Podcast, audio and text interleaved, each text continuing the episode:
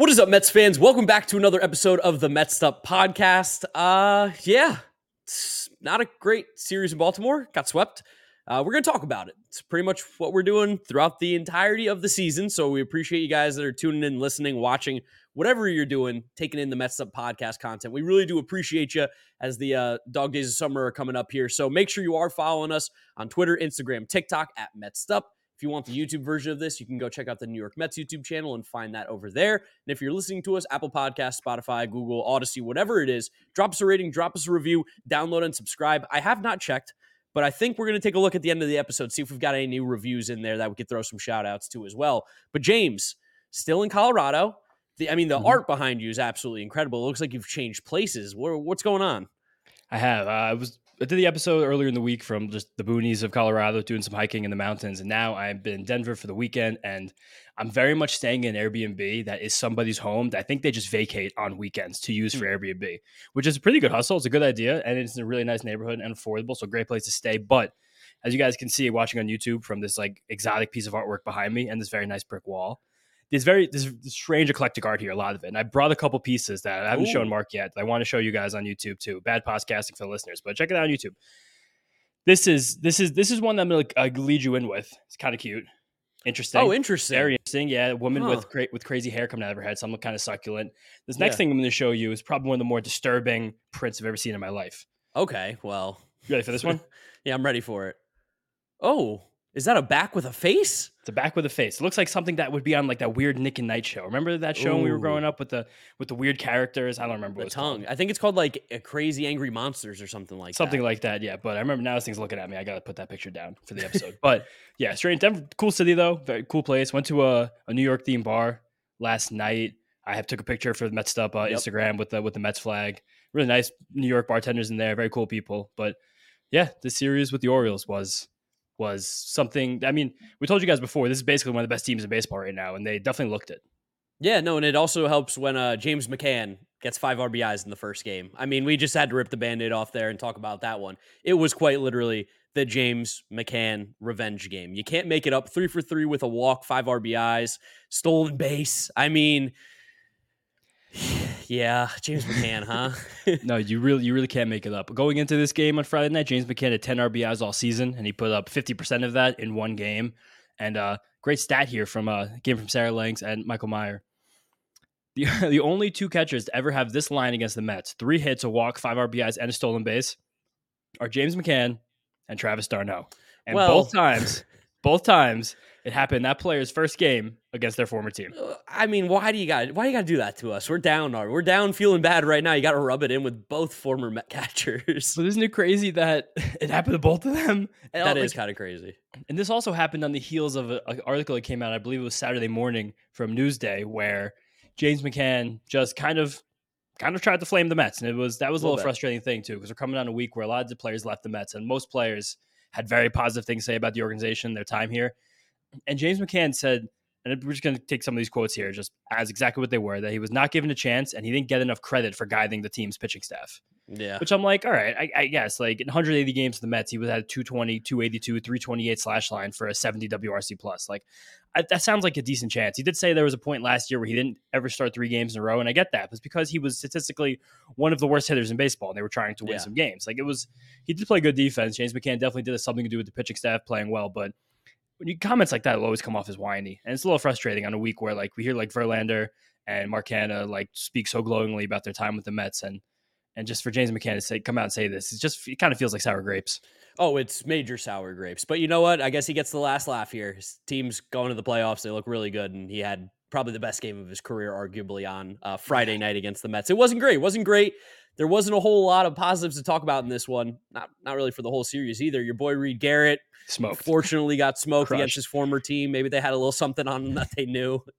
yeah, and, and, he was um he wound up being optioned before Saturday's games to make room for Tylor Megill. And the Friday's game, like the big takeaway is that this Orioles team is so deep. Like this is the kind of lineup yep. and like roster that I don't know what their starting pitching is going to look like in October. We saw my guy Kyle Bradish struggle a little bit with the strike zone on Sunday, and he's probably, which is crazy to say, probably their game one starter if things were Jack to start. Flaherty now. Oh yeah, Jack. Yeah, they, they, I forgot about Jack Flaherty. They, I mean, I don't know. There's a good chance that we're going to talk about him a little bit more about Sunday. But Shintaro Fujinami just gets back into the rotation. Looks like an ace. but like just to, to show like how much depth this team has. Like Colton Cowser, who was uh, like a top a top 10 pick in the MLB draft, like a bona fide top 50 between top 50 and top 20 prospect across baseball. He comes into the game just as a pinch runner for Ryan O'Hearn. They picked up off the scrap heaps, 40% better than league average in the sixth inning. He scores a run there, walks the next his next at bat, scores another run. Another guy, Jordan Westburg, who was also a first round pick a couple years yep. ago. He would be considered a very serious prospect for any team in the league, basically. Good power from the right hand side, decent plate discipline, has played all over the infield already like he just rotates in and plays like a few days a week and just mixes in. They, they, these guys don't stop. They always have a good matchup. There's so many position players in this team they can throw at you. It's a really it's a really well built roster.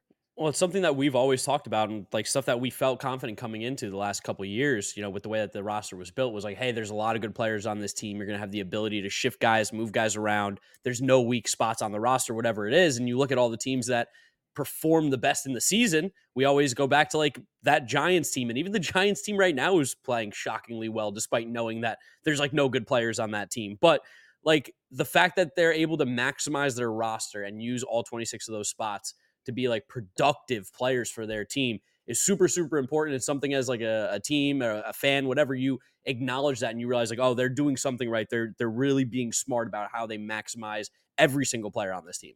Yeah, just using so many players too in a given game, just using every single ball to try and win. And guys like Westburg could play all around the infield, and Cowser, who is like a really good base runner and also has great play discipline. They mix in a guy like Ramon Urias, who plays every single position yep. in the infield for these guys. Even my favorite utility man, Adam Frazier, coming in playing infield and outfield. Just every single guy in this roster spot has so many, so many little different things they can do to help the team win. It's cool. And also, funny thing, I feel like this happens once every baseball season. There's always one guy who does this. And the guy this year is Michael Baumann as a reliever, oh, yeah. who's not even having that good of a year in the Orioles no. with a 9 0 record. yeah, it's insane. I saw that the other night. I was like, you know, just checking the box score again. I'm like, he's got nine wins. He's 9 and 0. I'm like, well, I mean, how how does that even happen? But you're right. That does happen like once a year. There is a guy who all of a sudden you look One at like, time. got like 11, 12 wins and you're a reliever. Like, how did this even work? But yeah, the Orioles have been keeping games close. That offense fights back late. Like, that's what happens. That's how you get a reliever that's 9 0. And you you there's there's really a point to be made that he's probably not even one of the five best relievers in that bullpen. Nope. Like Mets fans, we saw Shintaro Fujinami earlier this year when he was a member of the Oakland Athletics, who probably Horrible. could there probably couldn't be a more different organization than uh, than the Oakland Athletics, the Baltimore Orioles right now. And Fujinami couldn't find the strike zone. His splitter had no feel for it. His fastball was like very good, but it was completely erratic. He came in Friday night and he was just throwing BBs, and you're like, whoa. Yep. And then he came in Sunday. We'll just talk about it now. He almost threw an immaculate inning. He threw 103 miles an hour. like, yeah. He like it was he he had the Mets whiffed four times. Only sw- and he only threw nine total pitches. Like he looks like one of the absolute surefire best relievers in baseball. And he's been on this team for less than a month. Yeah, no, it's impressive what they've been able to do with him and other guys on this team. Felix Bautista, as we know later in this series, too. We got to see him a little bit. He's cash money. Very, very good baseball team. Kind of set the tone for the entire series here with that game. 10 3, I believe they lost game one. Just uh, very much was like, hey, right now we're the better team than you, and we are giving it to you. And that's just kind of how it was for uh, game one.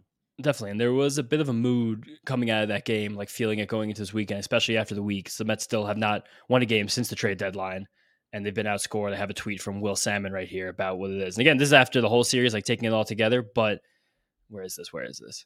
They've been outscored 39 to 14 in six games. It's bad. Now we're the season worst 11 games below 500. But before Saturday's game, Steve Cohen sent a letter to all the season ticket holders and I think there were a lot of good sound bites from this. I think it was yes. very I think it was very important that Steve did that because we know how disappointed he's been. He's been like absolutely the same tone through and through. And he said, You are rightfully disappointed. So are we. Like, believe that. We do not take your support or loyalty for granted. It is your passion that makes Citi Field such a special place. 100% true. When we purchased the team in 2020, the letter was penned from him and, him and Alex. We said that we were doing it for the fans, the community. It's true then, still true today. And I still do believe him saying that, and that is not 100%. where we want to be in 2023. He said that multiple times this week, many times. I mean, He's going to say it many more times the rest of the season. Our goal is to be a consistent contender. The only way to do that is in a sustainable way, build the pipeline of high caliber talent in our farm system, and that'll fuel a major league team for years to come. And he did say that we will be competing in 2024. It's not going to be like we're going to, like this offseason, buy as many players as humanly possible. It doesn't seem like that. That's still not totally impossible, though. I mean, we, they, just people change, decisions change. Decisions in the offseason are not made in August, but he's nice to see him kind of reaffirm the fans, say we are going to compete in 2024. We're going to still try to do everything we can, and just be like be very personable with the Mets contingency because it has been it's been a rough week for us.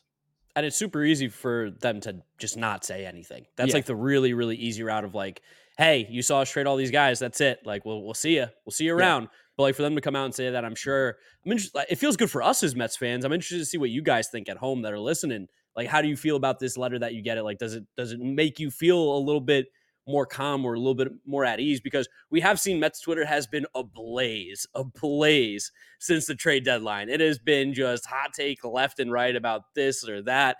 It's been nuts. It's not been a I like Mets Twitter, but it's not been a great place to be hanging out recently uh, over the last week or so, and understandably so. Again, I haven't won a game since the trade deadline, so I can see why people are getting frustrated and upset. I think there's no doubt about it. But at the end of the day, just got to take a deep breath, relax. Like just because this season may not be going as planned has no indication of how next season is going to be.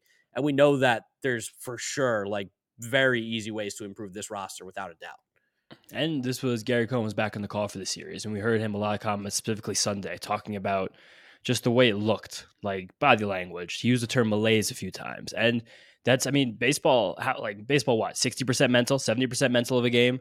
Like, yeah. there's so much that is going on inside these guys' head, like with like how hard you're competing. And you see a game like on Saturday where the top four hitters in the Mets order had seven hits, and yep. hitters five through nine had zero. And you can like, it's like how how how to sustain that, like how to sustain that. Like it's very difficult, and I think especially the, that that top four in the order: Francisco Lindor, Nimmo, McNeil, and Pete. I think they all are doing a very good job right now of like holding their heads up high. Yep. You know, speaking, saying all the right things to the media, still performing well on the field, still hitting as much as they possibly can. But just you could you can kind of just feel this like again, like I think Gary's word is good, like this malaise that's like kind of falling down. And you said in the intro, like dog days summer here. But even with that, shout out the Mets contingent getting down Baltimore yes. this weekend, led by the seven, line. line. Yeah, shout out our, our Arancini table friends; they were down there as well. They the pictures from Pickles look great. Mets fans were everywhere. A lot of people were out there having a good time. It was a full sellout down there in Camden. I'm sure the Mets fans had a ton to do with that. And awesome ballpark, great place to watch a game.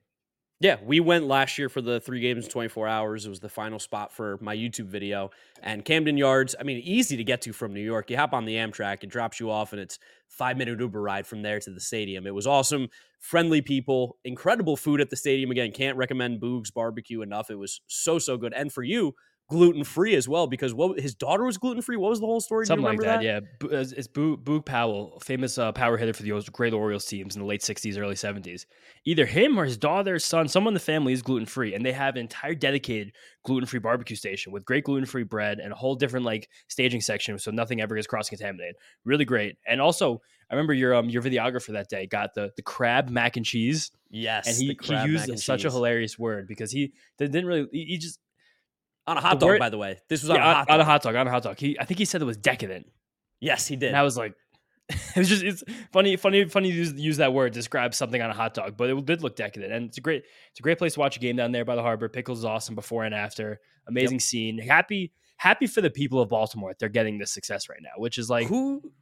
When we went to Pickles last year after the game, remember we were talking to like one of the fans.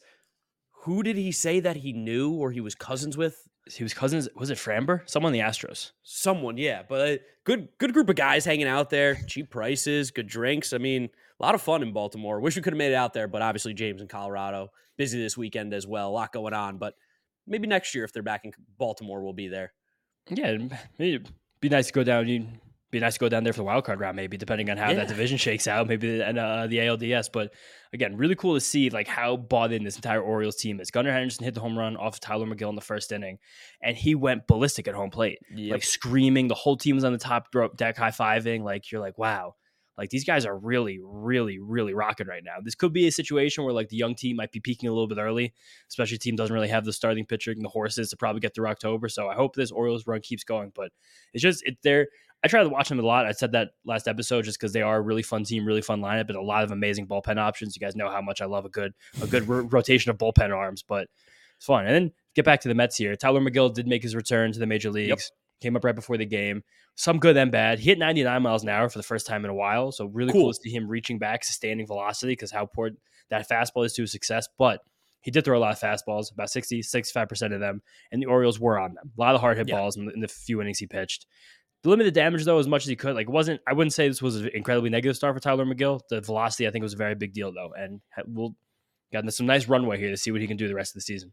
Yeah, and like relatively speaking, I mean, he did miss a lot of time last year too with an injury. So it's like there's still like that learning curve of just like getting back, getting comfortable. He's been up and down a couple different times this year. So getting back into a rhythm, I think, is one thing that will also benefit him as well, which surely he's going to be pitching a lot more this year in that rotation. But you said like the big story was that the top four guys had the seven hits and then five through nine just couldn't get anything done.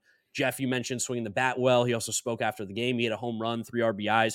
He's looked a lot better over the last, like, since the trade deadline, honestly. I feel like he's been scattering in hits more often, looking a little more comfortable. He's like, yeah, I'm just, you know, trying to get back to where we were last year. I know this season hasn't been great. We're not happy with it. He's like, but I'm to just try to do everything that I can to keep playing well and, you know, helping this team win. And those are the kind of comments that I think, again, as fans, like, you appreciate, like, they acknowledge it's not going well. It's not right, but like still trying every single day, still trying to win games and not tanking, throwing in the towel or any of that nonsense.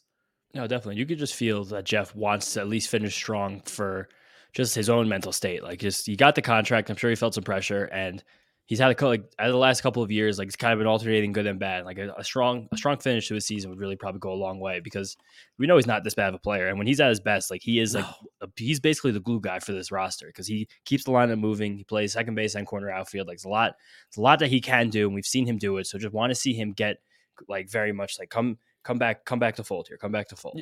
Yeah, since July 21st, he's hitting 300 with like a 350 on base. So like the bats, the hits, they're starting to come a little bit more consistently for Jeff.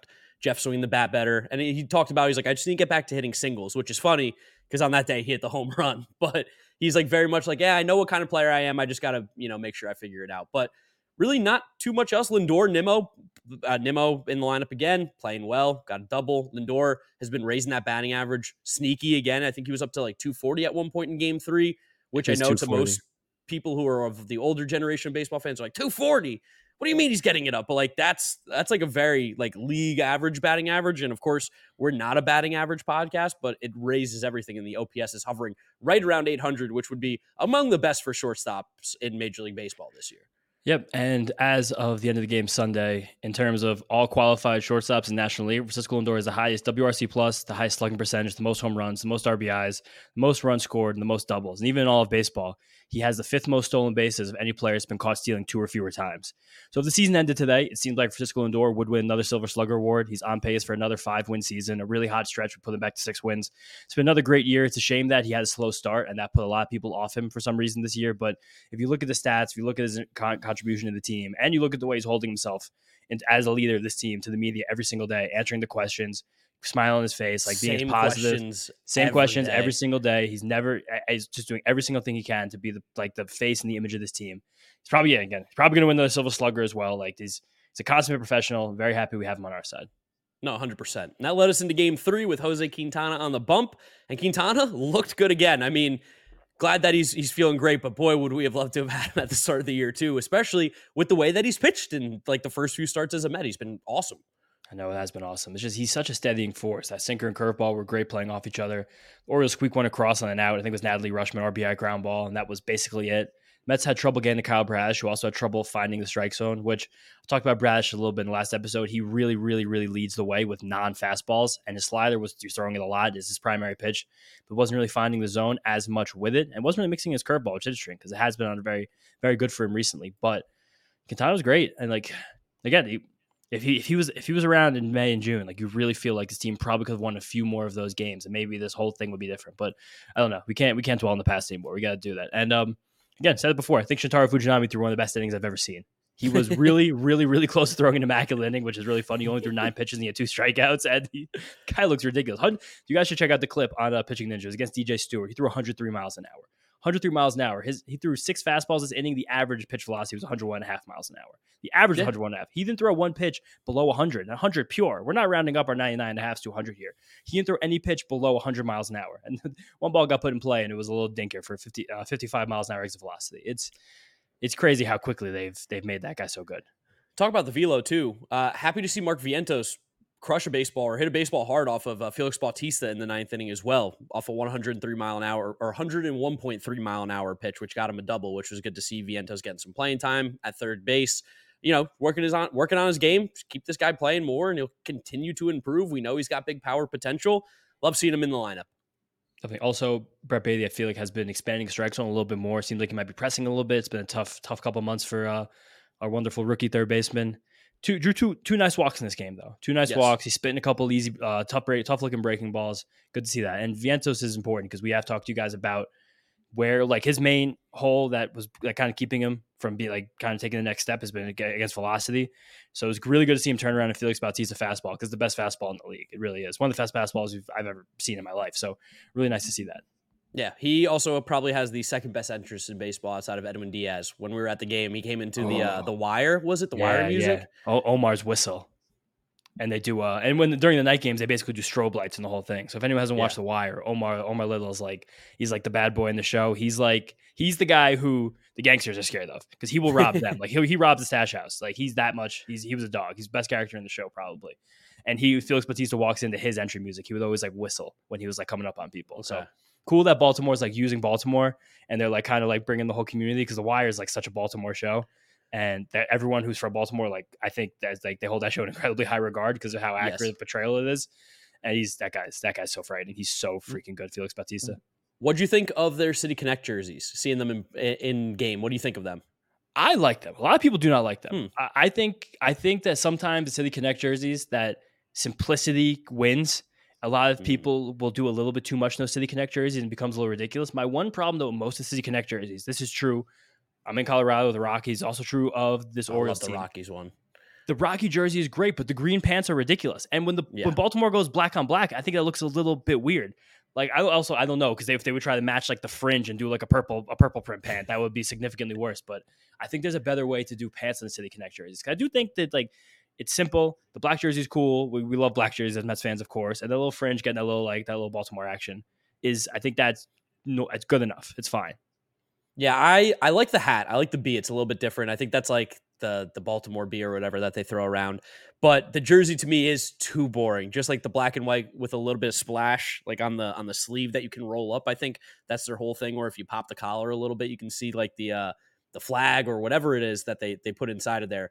But overall, yeah, I don't know. To me, they're they're like mid. I definitely am not a huge fan of like black on black with basketball or uh, baseball jerseys. Although the Cincinnati Reds City Connect ones are sick, but they've got like the the like black with red Darth Vader, like Darth Maul Star Wars kind of look that I really like. Where the Orioles are just pretty much black and white with a little bit of the the flag stuff going on there. So I just wanted to see what you thought because I know we have very different opinions on on jerseys, and I see we're very much still in differing opinions here.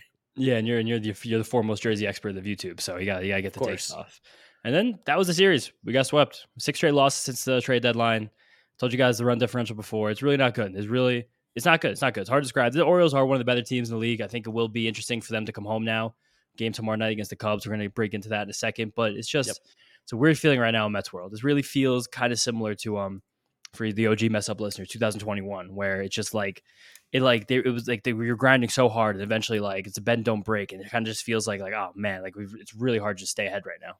Yeah, nah, I mean it's uh it's not been great. I mean Binghamton did some good stuff too. Shout out uh Future Flushing podcast. You guys know Vito and John do that over there.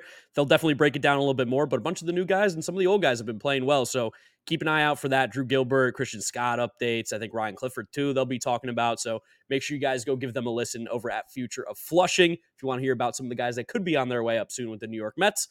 And then you want to just talk about the Cubs series? Is it time to do some estimates type thing? Yeah, I'm pretty much there. Also, just the Binghamton and Rumble ponies have become much watch baseball. You guys definitely got to keep track of future Flushing because that rotation, basically every single guy in there is, is is looking like they could be a real prospect. And the lineup with Drew Gilbert, Luis Angel Acuna is like that's a that's a formidable middle of the order right now.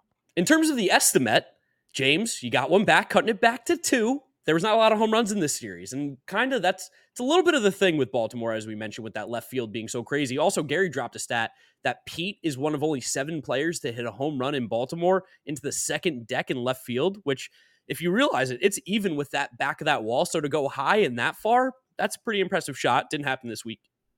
Ooh, I got a hiccup mid talking. Oh, that hurt so bad. That hurt Leave my that chest.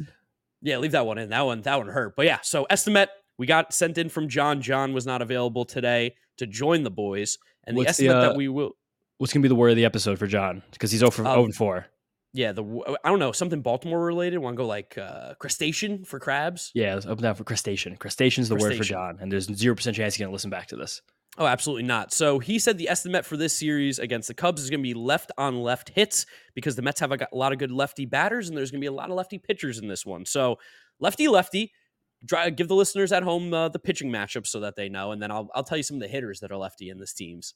Pitching matchups this series Monday, 7-10, all 7-10 games this series. It's going to be late night for the boys recording on uh, Wednesday. But Kodai Senga versus Drew Smyly, that's a lefty right there. Tuesday, a couple righties, Carlos Carrasco versus Jameson Taillon. And then Wednesday, David Peterson, second lefty this series versus Kyle Hendricks. So maybe. John was reaching a little bit, only two lefty starting pitchers, but a few lefty relievers going to mix in. So there we go. I'm not gonna lie, they have one lefty hitter I think that plays every single day. It's Cody Bellinger. All right. So we're, we're doing Cody Bellinger, Daniel Vogelbach, and Brandon Nimmo hits. And I guess if Tucker Barnhart decides to play, I guess he'll he'll hit lefty since he doesn't switch hit anymore. Oh, and man. Jeimer's a switch hitter. John, John, John really mailed it. John, John really mailed in this one. John John tried to sell it. Obviously on the Mets side, you mentioned that. Uh, so we have like one guy on the Cubs, and then Brandon Nimmo, Jeff McNeil, Brett Baty, McNeil, yeah. Vogelbach. Vogelbach, DJ Stewart. I guess the Mets do have a, a good chunk of lefties. Omar Narvaez will probably get a game in there as well. we do, but uh, Drew Smyly is like I don't even know. He's like Sandy Koufax against the Mets. We can't, we can never hit has this been- guy. he has been pretty filthy. Uh, okay, total hits. I, I got a number. All right, I got I got one too. All right, ready? Now down, yeah. Three, two, one, eight. Five. Ooh, okay. Eight and five. Eight and five. I figured that Nimmo's going to sprinkle in a few. Jeff's going to sprinkle in a few because he's been swinging the bat well. And Cody Bellinger, sorry, Mets fans, he's playing really good baseball. Probably going to get a couple hits. He's been fantastic this year. Cody Bellinger looks awesome. I had a great discussion, like one of my fantasy baseball group chats the other day, just about like Cody Bellinger and where, like how you can have as many bad seasons as Cody Bellinger. Cody Bellinger basically was one of statistically the worst players in baseball for 240 games.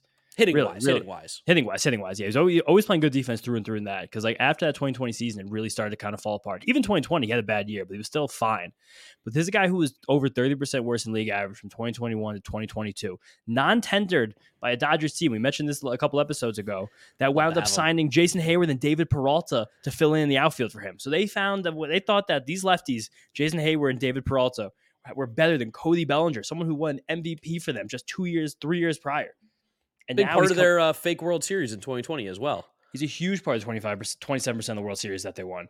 But Cody Bellinger is having as good of a resurgence as you could possibly have right now. Since July 1st, he has he has a 408, 444, 683 slash line with 200 WRC plus. And that's in that's over 133 plate appearances right there. Since July 1st, a 400 batting average. 400. not not just 400, 408. That's like and on over that time, he is only striking out 8% with a 7% walk rate. Yeah, he is quite literally, I mean, carrying the Cubs. Like they have they they're better than we expected for sure. And there are some ball players on this team like Cody Bellinger, like Christopher Morel, like James Swanson over at shortstop. But like this team is nowhere without the offensive production that they've gotten from Cody Bellinger, especially over this last month when the Cubs have been hot and playing their best baseball. And I think I think they took two or three from the Braves. I think they went up at one point. It's bottom of the eighth right now while we're recording this. Again, bad podcasting, but that's fine. 6 4, bottom of the eighth. Three more outs. They win a series against the Atlanta Braves. Watch out for those Cubs. You just jinxed the end of that series so badly, it's kind of ridiculous. We'll but find out. We will find out on the morning when you guys are listening to this. yeah, this Cubs team is pesky. Uh, Nick, Nico Hoerner's having a very good season. He's a good ball player. Ian Happ is kind of exactly what he is, but he's at least a steadying force that has some power, gets on base. Dansby's had a very good year too. That signing looks like it was done at an affordable rate for a guy who's still playing great defense. He had a real power barrage over the last week and a half as well. I think he's up to like 16, 17 home runs on the season. 17. Yeah, he's good ball players. Some good ball players in this team. It's definitely a strange roster because they still don't have one starting pitcher who throws more than like 94 miles an hour. Nope. And that's even being generous to Drew Smyly. And Jameson Taillon's had a, a rough season in the first year of his free agent deal. But and they're also their bullpen's also bizarre. I think a lot of the Cubs fans probably have like some bittersweet feelings coming out of the trade deadline because they didn't really seem like they were in the mix. They definitely were about to sell and probably could have gotten a haul for Cody Bellinger on a one year playing on a one year deal out there. And then they went on what seven game win streak just before the deadline. Decided to buy just only Jam, uh, Jeimer Candelario.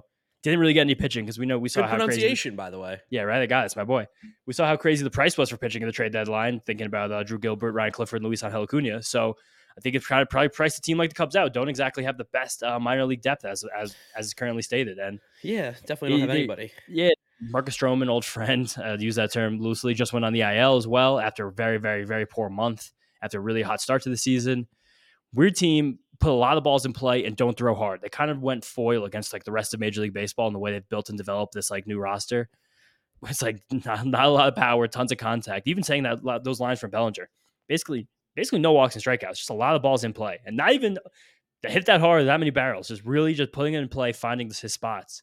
Well, something team. that me and you spoke about like off the podcast was I was like, because you're like Bellinger's back. I'm like, yeah, but he's still not hitting the ball hard at all. You're like, he's just completely given up on like being a hard hit guy and just like I'm gonna put the ball in play, not strike out as much, and just like hope that it works. And it is for sure working because he's 10th percentile in hard hit rate. So that's even if he was hitting it hard on the ground. He's not he's hitting the ball very, very soft, but it's working. It's getting the job done. Yeah, something he's done, which is something he did really well when he first came up, was just having a really good understanding of the strike zone and yeah. like trying and not really chasing very much. When he was at his worst the last few years, those chase rates were quite bad. And the whiff rate was always something that was not good for Bellinger because he'd always take these massive hacks while still really aligning with the strike zone. But now he's not whiffing at all. He's really shortened up. He's tightened up everything, which is really ironic considering the player that he was. And that probably means that what this what's going on with Bellinger right now isn't exactly the most sustainable thing, but it is something where he's just probably the way getting back to his own basics. He's still 28 years old. Like he's still, we saw the top end of what he can do. He's reworked his swing like what four or five times since that famous yeah. shoulder injury in the 2020 playoffs. Like a lot of this game, like we talked about before, is mental. And like those last couple years, the Dodgers, it looked like the mentals for Bellinger were not that great. I remember there was a clip on Sunday Night Baseball where um, they were interviewing Mookie Betts. It was pregame. I think it was about two years ago. Yeah, it could have been last year. It could have been two years ago. I don't remember exactly when, but was they were like, what, yeah, no, they were like, what player on the Dodgers you think could use like a fashion makeover, some new style? And I don't think Mookie knew that Cody Bellinger was walking right behind him.